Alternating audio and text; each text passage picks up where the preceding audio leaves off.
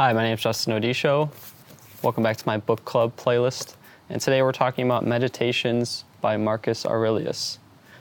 Very famous book. What is this book? Well, it's called Meditations, but it's, I mean, it's been called to himself, but really it didn't have a title. This is just a title that kind of describes what it is. In reality, and who's Marcus Aurelius? He is a Roman emperor around the time one hundred twenty to one hundred eighty A D is when he lived. So we're talking a couple thousand years ago.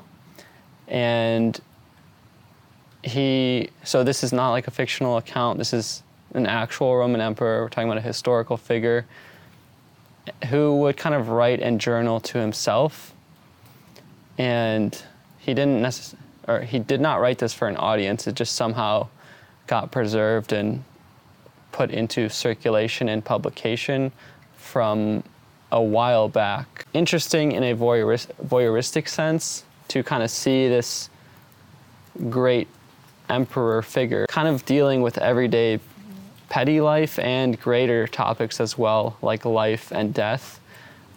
I read it a few years ago, and it was when I was first more seriously getting into reading, and it was one of those first times where I'm seeing a someone seriously engaging with life and death and thinking about life after death.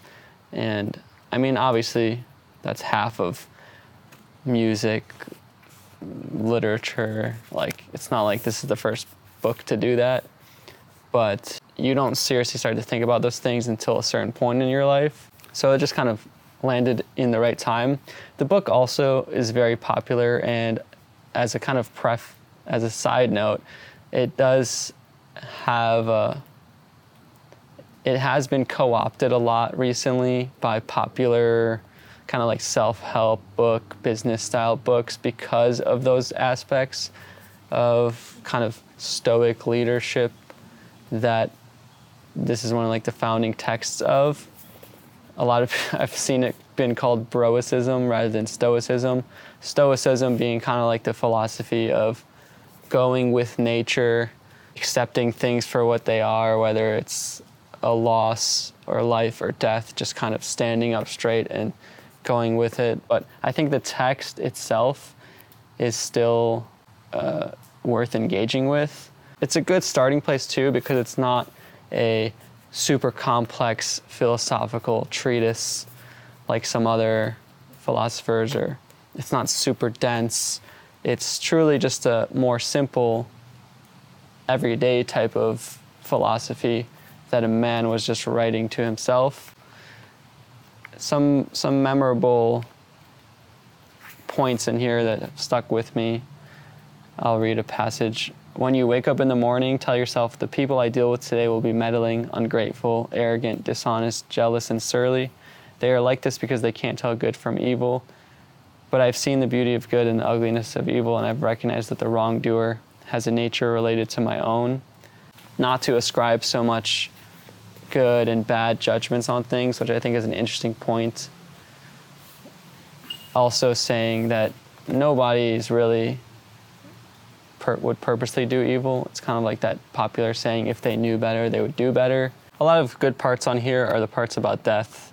Uh, like, think of yourself as dead. You have lived your life. Now take what's left and live it properly. Reflections on death, like also about what's the point of being famous? Like, one day you're gonna die, and everybody who thought you were famous or knew you is also gonna die eventually. Marcus is doing pretty good there. He's still very popular. Uh, it also a lot to do with acceptance and dealing with life. So Stoicism in general, I think, is in, despite for all the, the ways it's been co-opted and turned into self-help and watered down and fluffed up, repackaged and resold, I still think it's an interesting philosophy to engage with directly. You have this, you have Epictetus, you have Seneca, and a lot of it is is useful in some ways because life does not always go our way. But anyways, that's Meditations by Marcus Aurelius. This is the Gregory Hayes translation. If you enjoyed this video, you can check out some of the others in my book playlist. Let me know what you thought in the comments. My name is Justin Odisho, and I'll see you in the next ones.